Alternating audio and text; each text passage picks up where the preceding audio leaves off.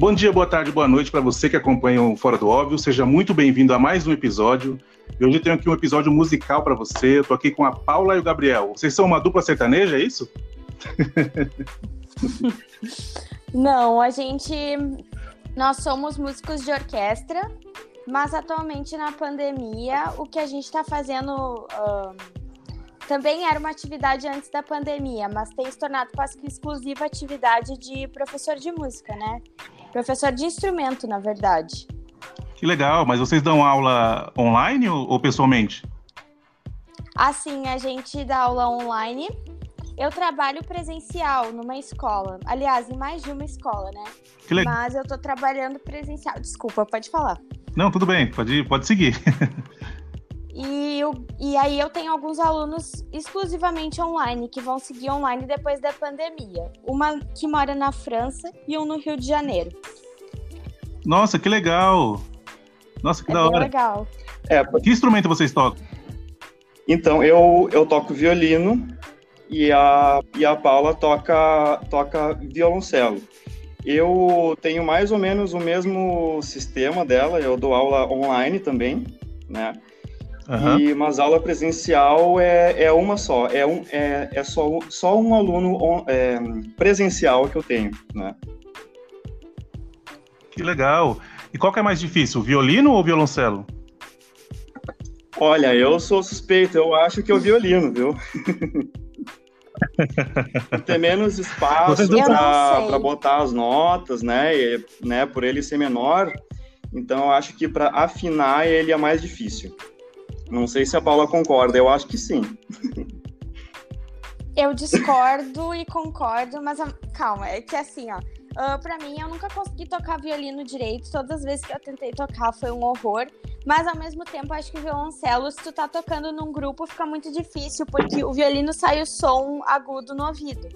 E o violoncelo sai o som pra frente. Então, assim, pode estar tá achando que tá arrasando porque não tá escutando, mas então uhum. tem que ter bastante prática de estudo, né, para a parte, por exemplo, da memória muscular funcionar bem, principalmente assim em grupo, e ao mesmo tempo tem que ter bastante força física. É uma coisa meio bruta. Aí como tu tem que conseguir um resultado sonoro de uma coisa agradável, delicada, sendo fazendo força. Então é bem difícil, sabe, esse esse aspecto. Entendi. E o que é memória muscular? Eu tava esperando o Gabriel é, falar. É... Gabriel. Bom, eu posso tentar explicar um pouco aqui. É... Quando você faz uma, algum, algum movimento por muitas vezes, uh, acaba que o músculo ele decora uh, aquela, aquela distância. Né? Então, se eu fiz um movimento com o, com o arco, né, que é a vara que a gente segura com a mão direita, né? Uh, e uhum. eu preciso tocar num determinado ponto desse arco. Então eu fiz isso tantas vezes que na, sei lá, na quinquagésima vez eu não preciso nem, nem pensar mais, porque o meu músculo já sabe de cor aquilo ali. Então é mais ou menos por aí. Caramba, que legal! E uma coisa que é interessante é que, assim, pelo menos aqui no Brasil, né, a música clássica, eu, eu assim, eu tô dizendo uma opinião de um leigo que não, não conhece muito de música clássica. Dá a entender que não é muito valorizada, ou que não é muito comercializada. Como que vocês começaram a, a ter esse gosto por música clássica? Porque geralmente o brasileiro vai mais pro samba, pro sertanejo, pro rock, né? É, então, a, no meu caso, a minha mãe, ela, ela tocava, né, mais como um hobby, né, e eu achava legal, eu achava uma coisa diferente, né, porque ninguém fazia aquilo.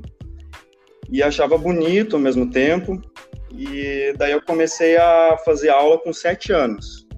Né, e eu não lembro exatamente como que foi com a, com a Paula, mas enfim, no, no meu caso é, é por, por uh, porque eu via a minha mãe fazendo, né, achava muito legal, por ser uma coisa, uma coisa diferente, e porque na minha casa sempre tinha mais essa coisa de música clássica, né? A gente escutava Mozart, é, Beethoven, né?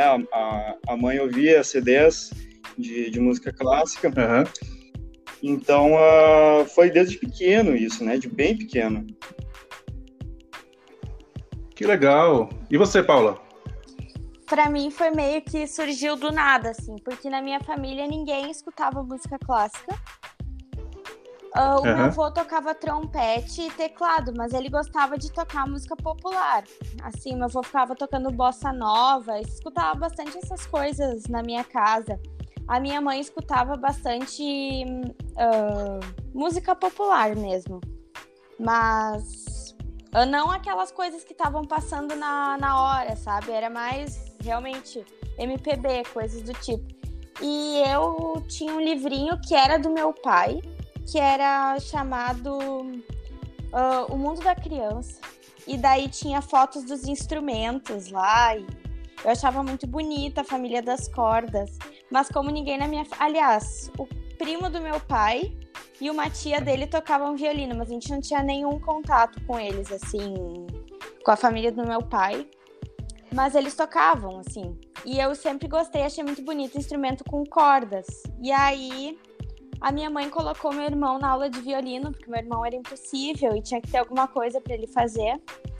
E aí ele tinha o violino ali e eu achava muito bonito, queria aprender também, mas eu ficava com vergonha porque eu achava que as aulas eram coletivas. E eu não uhum. poderia uhum. nem sequer cogitar fazer aula coletiva. Então eu peguei o violino dele, enquanto ele não tocava, ficava assistindo. Ele gostava de olhar coisa da Disney, ficava o dia inteiro na Disney eu ficava tentando aprender as coisas de violino. Eu ficava. Eu tinha as marquinhas desenhadas no lugar das notas, né? Porque a gente toca sem saber direito onde é que é cada nota. E aí eu ia tirando de ouvido, eu gostava de brincar no teclado do meu avô. Eu peguei aquele livro da criança e aprendi a ler as partituras sozinha. Assim. Uh, como é que eu vou te dizer? Tava tudo ali, eu fiz sozinha aprendi o, a dedilhar o violino sozinha. E aí a minha professora de artes, que era a minha primeira professora de violoncelo, a Mônia, uh, ela é. levou uma vez uma aluna dela, que era minha colega, que era tudo que eu queria ser, né? Achava aquela menina o máximo, que era a Ana. e ela uh, foi tocar violoncelo na aula. E aí eu pensei, é isso aí que eu quero fazer. Porque eu já pensava no contrabaixo, o violino, tanto que eu só dedilhava o violino, eu não tinha vontade de tocar com arco. Mas a Ana Laura foi tocar violoncelo na aula e eu falei para a professora: Nossa, achei muito legal esse instrumento, como é que faz para aprender? E a professora disse: Ah, eu acho que tu deveria fazer, que tu ia sair super bem. Detalhe, eu não sabia que ela era professora, né? Mas eu achei. Ela me incentivou. E eu quis começar, perguntei para ela como é que eu vou fazer se a turma já está super avançada e eu não sei nada. Ela disse assim: é individual a aula. E aí eu decidi que eu ia começar, infernizei minha mãe mais ou menos um mês. Eu já queria, já aprendi a ler partitura para começar as aulas e tal. Depois eu descobri que eu tinha aprendido a ler na clave de sol e seria tudo na clave de fá. Tive que aprender tudo de novo. Mas eu tinha tanta vontade que eu. Eu fiz lá na minha escola mesmo, né? Mas Entendi. foi do nada, foi do nada, assim. Foi aparecendo, acontecendo e. Nossa, bem, bem legal a história de como vocês começaram a, a tocar, né? Vou fazer uma pergunta aqui, o Gabriel responde primeiro, tá? Vocês tá. acham que para tocar música clássica é um negócio mais de, de talento, algo que vem de dentro, ou qualquer pessoa pode aprender e desenvolver uma habilidade? É, eu vou dizer, com, com, base no que eu já vi, né, de, uh, uh, tanto por mim quanto de colegas, né, é, e a resposta é sim e não. Sim, porque se você tem uma, uma predisposição, se tem um talento, alguma, alguma facilidade para isso, óbvio que vai ajudar, né? Vai ter um, vai ter um traquejo maior, vai ter uma, um desenvolvimento mais rápido. Mas assim, se a pessoa, digamos assim, que ela não tenha muito jeito, né, para manusear um violino, digamos, né? E ela acha aquilo ali lindíssimo e ela quer muito tocar. é, como o violino é uma coisa de, é, é uma coisa muito mecânica, né, uma coisa física e é uma coisa de ouvido treinado também. Se a pessoa se empenhar e se ela se dedicar bastante, é, no caso uma pessoa que não tenha uma predisposição, ela pode tocar até muito melhor do que uma pessoa que tem uma, uma, uma facilidade, mas que não se dedicou tanto. Entende? Entendi. Você concorda, Paula? Eu concordo. E tem tipos de facilidade e tipos de dificuldade também. Por exemplo, tem muitas pessoas que têm muita facilidade motora, como o Gabriel, muita mesmo. E eu tenho mais dificuldade motora do que ele, mas ao mesmo tempo eu tenho bastante facilidade de ouvido. Por exemplo, a questão da afinação, para mim, eu não preciso ficar pensando tanto porque é mais natural, sim. Então, é, são tipos de, de deixa, eu, deixa eu, eu colocar acho. em termos mais práticos isso aí que a, que a Paula quis dizer. É, eu talvez uhum. eu tenha mais habilidade motora, mas a Paula me dá um banho em questão de, por exemplo, assim, ó, eu sei que naquele trecho da música eu tenho que fazer assim, tá? E é isso que eu sei. Eu sei que eu tenho que fazer ah. assim. E a Paula, ela sabe exatamente o que, é que ela tem que fazer. Ela vai colocar as notas tais, tais, tais. Ela faz uma dissecação mental muito mais profunda do que eu. Entende? Ah, entendi, entendi. Nossa, bem, bem legal. O legal é que você, você vai, cada vez que você toca, eu acho, né? Você vai desenvolvendo mais, né, a, a sua habilidade de tocar. Sim, né? sem dúvida. Aprende cada vez sem mais. Sem dúvida.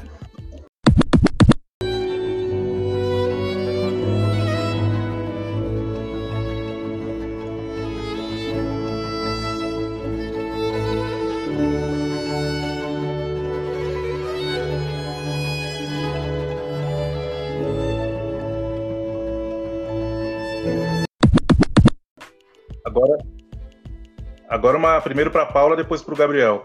É, Paula, qual é a nota mais difícil do seu instrumento? Nota? Eu acho que dá para pensar em escala, né? A escala que é mais. Então, peraí, peraí. Opa, desculpa. Peraí, o que é uma escala? Vamos lá. O que é uma escala? é uma sequência de notas organizada. Por exemplo, escala maior. Tem sempre a organização. Por exemplo, se eu começar Dó, Ré, Mi, Fá, Sol, Lá, Si, Dó. Eu comecei no Dó, terminei no, no Dó. Se eu fizer a de Ré, vai soar exatamente igual a distância, a relação entre as notas, porque é uma escala maior. Escala é uma coisa de relação. Eu acho que eu falo muito para explicar uma coisa muito simples, né? Perdão, ó, quem tá escutando. Deixa eu ver se eu entendi. Então, a escala ela é um grupo de notas, certo? Isso. Numa ah, então é isso. como então se deu fosse entender. uma escada. Tanto que com os alunos pequenos a gente usa escadinha de dó. Porque se falar escala, ah, eles já vão entendi. complicar. E qual é a escala mais difícil que você conhece? Como a gente tem as cordas do instrumento, no meu caso é uh, Lá, Ré, Sol e Dó, eu acho que a mais difícil seria o Fá sustenido, porque não tem nenhuma das cordas soltas e a relação entre as notas não fica intuitiva ali no instrumento. É como se fosse muitos detalhes ali para tu prestar atenção. E se for fazer rápido é mais difícil ainda, tem que estar tá muito internalizado, sabe? É mais ou menos como se tivesse numa Entendi. corda bamba, sem muito Isso. chão. Isso. Nenhum chão. Eita! Então, então é tipo quase impossível. é, assim, como falou o Gabriel, né? Se tu tiver bastante vontade, dá certo. Mas quando é um desafio desses, fica difícil até de ter vontade. Vai se familiarizar. no caso do cello. Aí você tá, ó, aí você, Desculpa. Se algum ouvinte aí, algum ouvinte tinha esperança de aprender, já desistiu não, agora. Parabéns, né? Paula, parabéns. Não, não, obrigada. Mas para nós a escala mais fácil seria de ré, porque eu começo numa corda solta já e depois eu só posiciono alguns dedos e já tenho uma posição pronta, entende? Então fica tranquila, Entendi. a pessoa vai tocar a escala de Ré, ela vai saber, nossa, eu sei tocar muita coisa, porque vai sair fácil ali e ela vai conseguir tocar. É, assim, ó, é uma questão de prática, né? A- Essa escala que, que ela falou, ela demanda mais prática do que uma escala mais simples, de, de Lá maior, uma coisa assim, né? Então, é, é isso aí. É, precisa de mais tempo de estudo, é isso. Entendi. Vocês já tocaram em aqueles concertos e tal? Ou não? O Gabriel já solou concerto com orquestra, eu não fiz isso, eu só toquei na orquestra. Que legal. Já fizeram cagada na Claro. orquestra já? Ah, várias. Eu acho que Já? todo músico de, de orquestra, é, uma vez ou outra, erra uma nota, é, ou não toca exatamente do jeito que tem que tocar, faz a nota um pouco mais curta, alguma coisa assim. Entra Mas na como- pausa. Mas como na orquestra, pelo menos é, no nosso caso, que são vários violinos, são, são né, é, não é só um violino, né? Às vezes numa orquestra sinfônica você tem é, 28 violinos, né? Então, se você errar um pouquinho ali, aquela massa de violinos vai dar uma diluída no teu erro, né? Mas assim, erros feios, por exemplo, você tocar na hora que é para ficar em silêncio, né? Que são as pausas que a gente chama, né? É, isso, isso já aconteceu também. Entendi. Tanto a Paula quanto eu, a gente já fez isso. isso Acabou acho que todo mundo já nesse- fez. É. E é bem, é bem engraçado, é bem Não, engraçado. É mais ou menos assim, ó, você tá gravando aí, e daí entra um maluco aqui gritando. Ah.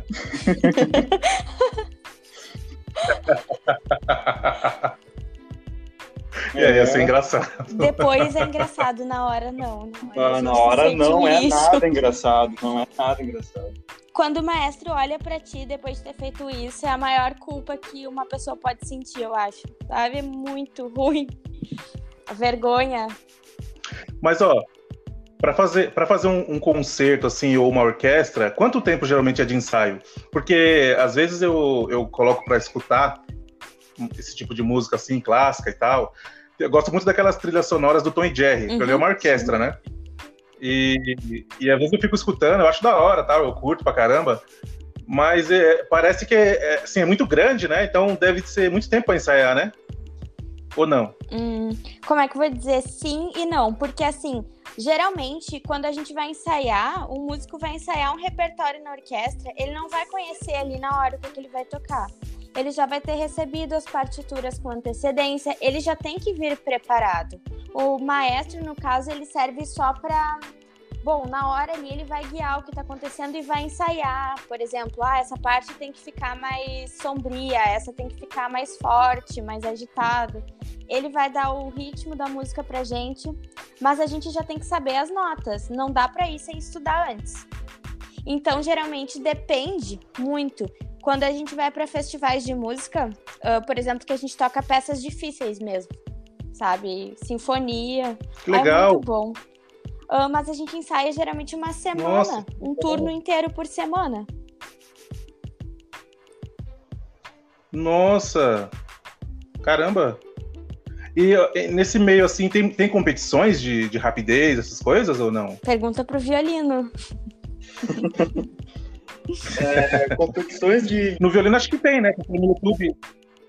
No YouTube, às ve- às vezes, eu, eu já vi um vídeo ou outro, assim, de, de, de racha, os caras com, com violino, ver quem faz mais rápido, não sei, sei que lá, deve É, ter, né? então, isso aí é mais, no, mais num caráter assim de, de brincadeira, né? Por exemplo, você não. é, num- durante um ensaio, uma coisa assim, né? é, Isso, é, é, são, são momentos bem sérios, né? Então, é, essas, essas brincadeiras de ver quem toca mais rápido e coisa, é, isso, é, isso é no backstage, né? E não tem, assim, até, até onde eu sei, aqui no estado não, não tem nada oficial nesse sentido, né? Uma competição de violino para ver quem toca tal música mais rápido, um concurso para ver quem toca mais rápido. Isso aí eu nunca ouvi falar, né? Uma, uma, uma, uma coisa mais formal com relação a isso, eu nunca vi. Só na brincadeira mesmo. Entendi. E para fazer orquestra, vocês têm audição, tipo prova, essas coisas? Geralmente tem. A gente andou fazendo uma audição, é eu e o Gabriel. Esses... A gente Vocês fez estão fazendo? tempos. No mês passado. E aí, como é que foi? Bom, sempre o nosso rendimento na hora da audição baixa muito, né? Porque eu já fiz um, seleções para coisas, né? A gente já faz seleções para trabalho, o Enem ou qualquer coisa que esteja competindo com alguém por, um, por uma vaga. Mas certo. eu não me sinto julgada diretamente em nenhuma outra, em nenhum outro momento, tanto quanto na audição, porque tem uma banca te avaliando como tu, tu tá tocando. Eles estão ali fazendo anotações e te pedem as coisas, tu tem que estar tá preparado na hora, então é bem tenso, não importa se tu tá preparado ou não, não é uma coisa agradável, sabe? Mas vocês já foram reprovados em alguma? Não sei. Até hoje, reprovada, eu não fui. Eu fiz poucas audições, mas vamos ficar sabendo depois, né? Entendi. Mas deve dar um nervosismo mesmo, né? Porque mesmo você sabendo, é, sei lá, acho que a tensão do momento, né? Dá aquele branco, igual, igual é, em prova exatamente. mesmo. Né? É, quem já fez uh, é, provas tipo Enem, né? Vestibular, é, acho que na primeira vez que você vai lá fazer, você vai estar muito mais tenso do que na, na décima vez, né? Enfim, alguém que está procurando uma vaga mais difícil né? Ou é ou tá fazendo concurso público, né? Tem, tem, tem, tem gente que faz mais de 10 concursos, né? Então você já está lá na décima vez, você já está bem tranquilo, né? Claro, uh, primeiro porque já sabe muita coisa, né? Já estudou muito, mas também porque pegou o jeito, né? Da, é, de ficar mais tranquilo ali na, na, naquele, naquele momento, né? Tudo mais né, já está mais, mais habituado. Né? Então, quando a gente toca, é a mesma coisa.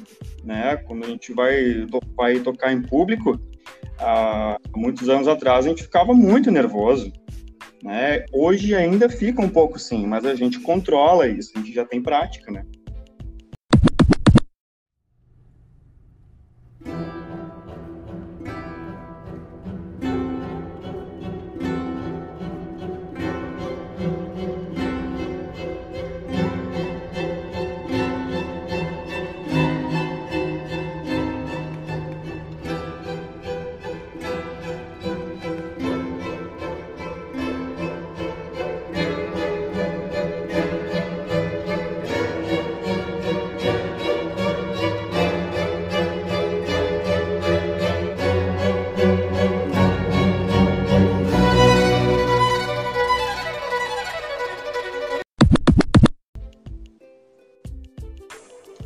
Entendi. Ó, agora a pergunta que não quer calar.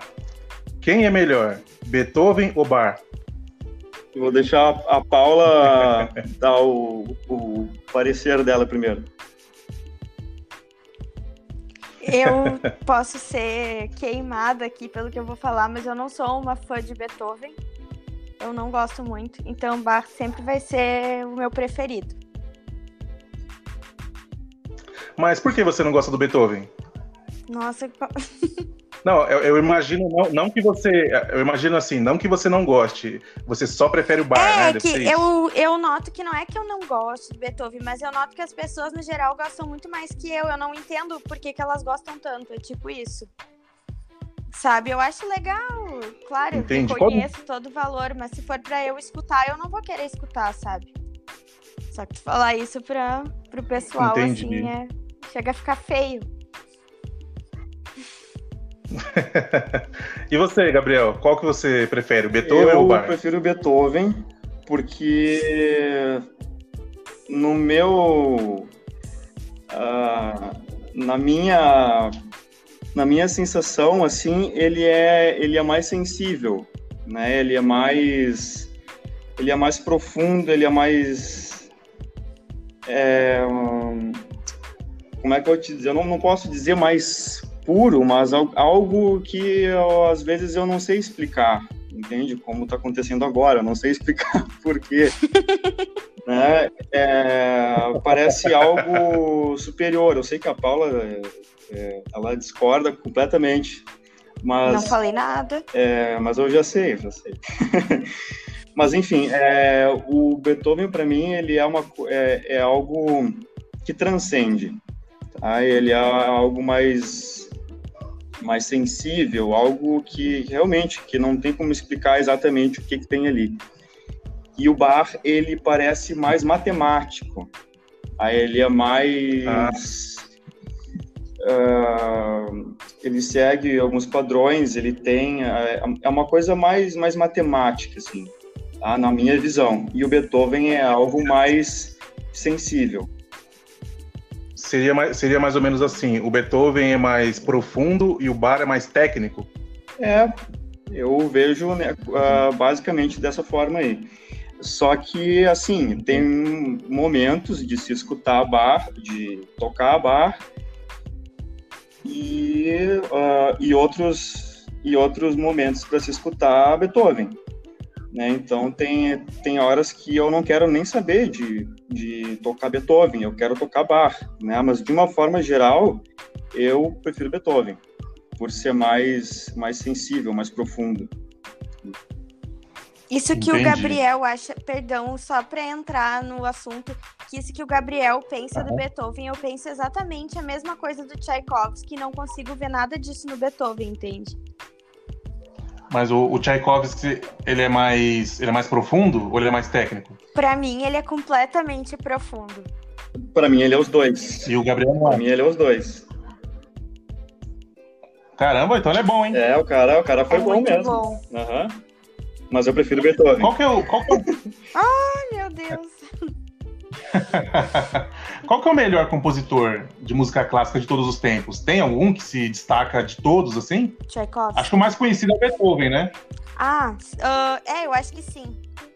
É, por, questão, por questões assim técnicas e de inovação técnica, o Bach ele é muito conhecido por isso, né?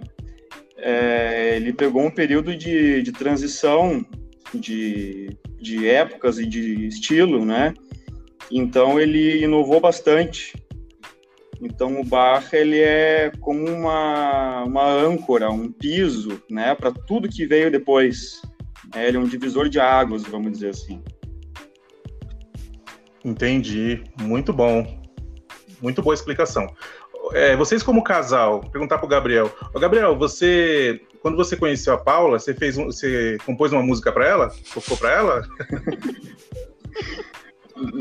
Olha, essa pergunta aí. Pra conquistar, pô. Olha, eu Se vou... ele compôs, eu não sei. Eu não ouvi. Olha, eu não compus para ela, mas o que tinha composto por aí, pronto, me conduziu a ela, porque foi no meio da música que a gente começou. Ah, muito legal. Vocês já comporam alguma música ou não? Não. Algumas... Deve ser difícil, né? Muito difícil. O máximo que eu componho, às vezes, é algum exercício técnico para os meus alunos que eu faço em modelo de musiquinha. Por exemplo, eu quero que eles aprendam a abrir a mão, daí eu faço uma musiquinha, né? Que propicie isso para eles, mas algo complexo, assim, sem ser uma melodia simples, não. Entendi. Além da música, né, além de estar envolvido nesse universo da música que é imenso, né, tem muita coisa, o que mais vocês gostam? Vocês curtem? Vocês são daqueles tipo de casal bem nerd, assim, que só, só música só? Ih, olha. Um, pior que o que, que a gente gosta. A gente gosta de jogar no computador. um... Ah, bom, eu jogo xadrez no computador. É, o Gabriel joga Batman e eu gosto de Senhor dos Anéis.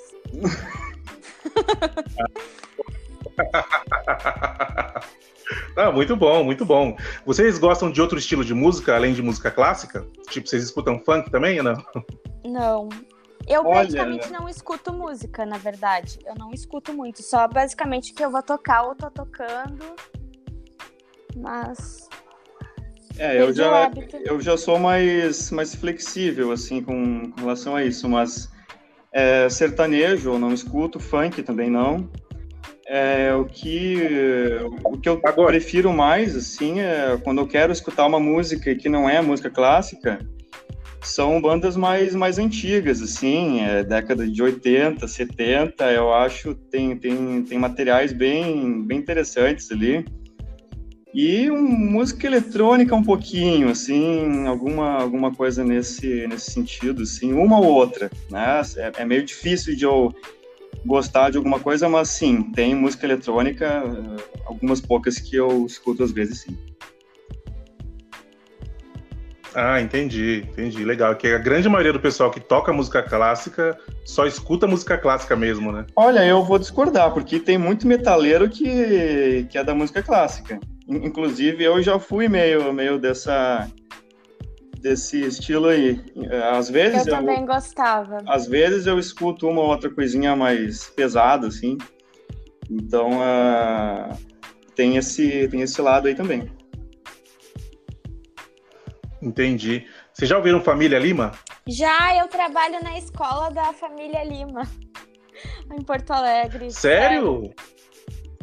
Nossa, que da hora! Aquilo que eles fazem, que eles trocam, é, é, é não sei se é clássico pop, sei lá, mas é, é, clássico, não é? Sim, a gente já tocou em shows de artistas populares também, que tem orquestra, tem uma orquestração ali. Várias músicas populares têm uma orquestra tocando. Nossa, que legal! Que da hora! É, com, com relação a eles, eu tive a, a, a oportunidade de tocar com eles no, no auditório Araújo Viana. Foi faz, faz uns dois anos com uma, com uma orquestra daqui de Porto Alegre. Foi bem bacana. Que legal. Que legal. Nossa, aí sim, hein? Aí é legal. Muito bom. Vocês brigam muito por causa de música ou não? Não, eu não ouço música. o Gab... Não, brigam por causa do, por exemplo, é, você um vai mostrar a nota pro outro, aí o outro faz errado, aí vocês brigam? A gente não briga e é bem impressionante que a gente já deu até recital juntos. E aí eu, umas colegas nossas perguntaram: Ah, mas vocês não brigam tocando junto? A gente não consegue tocar com os namorados porque dá briga, todo mundo quer mandar, mas a gente nunca brigou por isso. Exatamente, a gente tem uma coisa bem, bem diferente, assim, que a gente mais se ajuda do que briga quando toca juntos. Então, às vezes eu pergunto para a Paula, ah, como que você acha que tem que ser esse trecho aqui? Será que tá bom? Será que tá afinado? Será que uh, tá... Será que o meu som tá meio sujo aqui? Aí ela dá umas dicas. Daí ela pergunta coisa para mim, ah, será que esse fraseado aqui uh, tá muito tá muito liso? Será que não tem que ser mais uh, ter um pouco mais de expressão aqui? A gente a gente vai indo nessa nessa construção aí. Tem outra coisa também que a gente já é acostumado a funcionar na patada, né? Então, assim, nem dói mais. Por exemplo, o Gabriel, às vezes eu pergunto isso aqui, como é que tá? Tá bem sujo esse trecho. Ele fala, ó, oh, tá, ficou desafinado.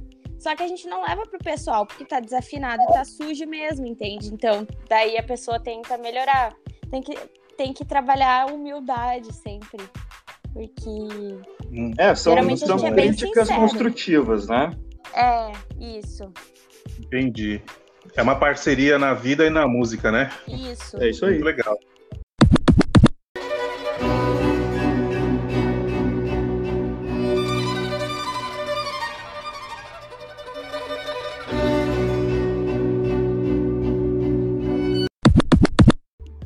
Vocês já vieram para São Paulo alguma vez?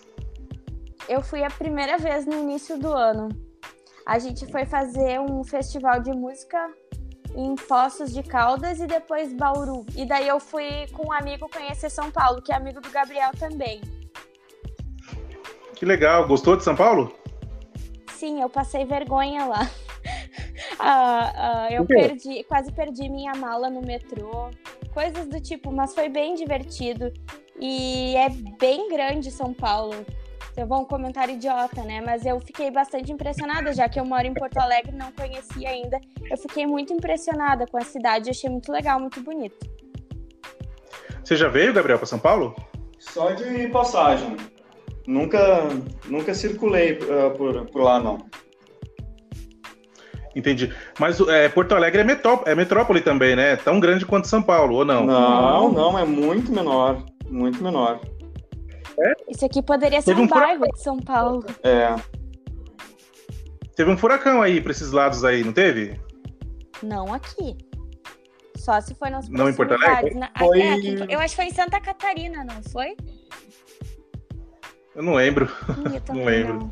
Não. É, foi mais para foi mais para Santa Catarina, mas aqui deu um vendaval bem forte também. Mas o que, mas o furacão em si foi mais para cima, foi para foi para foi para foi para Santa Catarina. Entendi. Eu vi no jornal, eu vi que era um pessoal que falava igual vocês falam, assim. sotaque, assim. Vocês acham o sotaque de São Paulo muito diferente do de vocês? Olha, quando eu escuto as pessoas de São Paulo falando, parece que me agrada um pouco mais do que as daqui.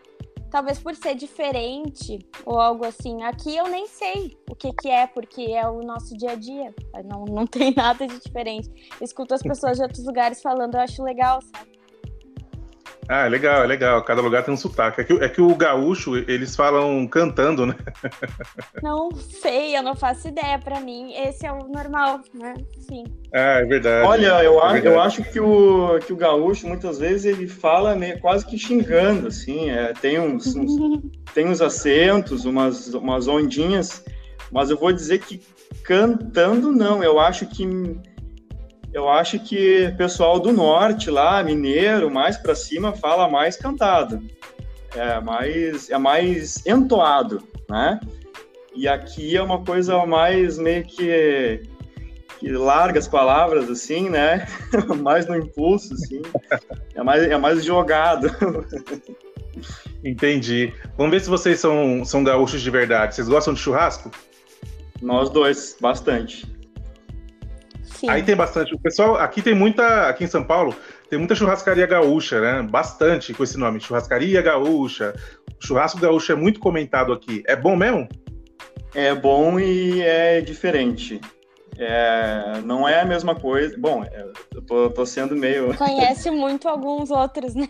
Mas não é, é não, não, mas eu é, pior que isso que eu tô dizendo não, não, não é nem, nem opinião minha, é de muitas pessoas que tiveram fora né, foram para outros estados e para outros países também, diz que o churrasco gaúcho não tem igual. Sim, e ah, mesmo fora daqui é uma das comidas mais caras fora do país, pelo que eu escutei.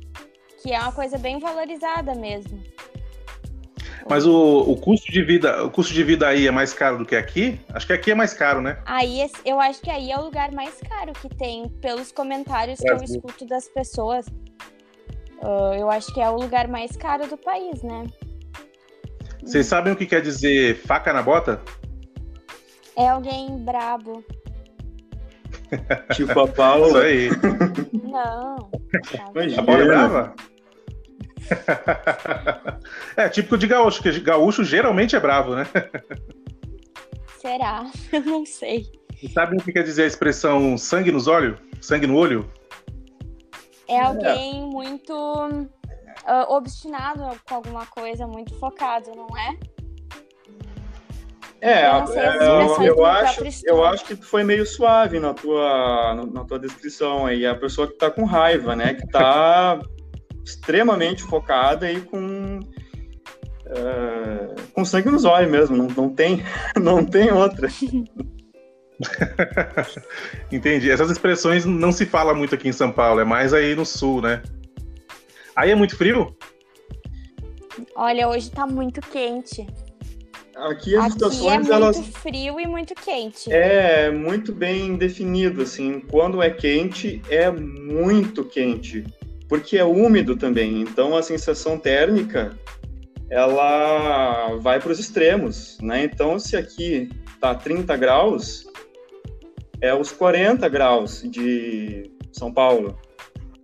Né? E, e se, ah. se, aqui, aqui a gente, a gente tem, tem bastante frio também, né? Então, se aqui tá 5 graus, se tá 0 graus, a, a sensação é congelante, é de menos 10, é terrível, é cortante o frio. Caramba! Eu gosto. Por mim, poderia ser sempre assim. Eu realmente gosto muito quando fica frio aqui.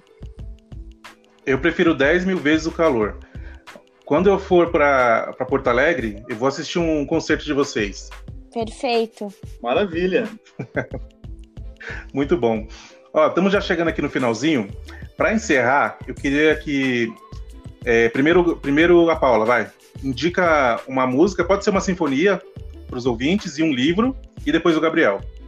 Não, primeiro o Gabriel, eu preciso pensar, gente. ah, não, peraí, peraí.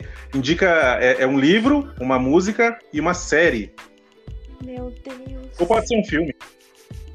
Uh, tá bom. Uh, uma música, eu gosto muito da suíte 4 para violoncelo solo do Bach. Por incrível que pareça, é a suíte que as pessoas menos gostam. Todo mundo conhece a 1, conhece a 6, mas a 4 é muito, muito bonita. Uh, um livro. Uh, eu gosto muito daquele livro que tá todo mundo lendo, que é A Revolução dos Bichos. Eu acho que é uma boa leitura para agora. Várias pessoas eu vejo lendo e comentando e eu leria ele. Pretendo ler ele de novo agora. Eu li na época do colégio. E também uma série. Eu não gosto muito de série, mas a, a série que eu mais gostava era o Dr. House. Então, mas eu não sei se eu indicaria. Entendi. E, e filme? Meu Deus. eu também não sou muito fã de filme. Mas... Entendi. Deixa... Então, de boa, de boa. Tranquilo. Vamos lá, Gabriel. Uma música, um livro e uma série. Minha nossa. é... Eu acho que de série ah, tem uma série muito boa que foi a, inclusive foi a Paula que me que mostrou, que é a The Big Bang Theory. Ela deve estar tá rindo agora. É muito engraçado. É, é, é, meio, é, meio antiguinha, mas é sensacional. Mas só as primeiras temporadas, depois não dá para querer. Só duas Entendi. primeiras temporadas. Olha, música um, é muito complicado, mas tendendo para o violino, assim, para violino solo, algum capricho de, de, de Paganini, talvez o capricho número 24. É bem interessante, porque é o violino sozinho fazendo coisas é, que, que você olha assim e não entende como que o cara consegue fazer aquilo ali porque o, porque o Paganini ele era muito virtuoso, ele tinha uma habilidade extrema, assim, então ele escreveu coisas quase impossíveis de, de serem tocadas, né? Então, acho que caprichos de, de Paganini são, são bem legais.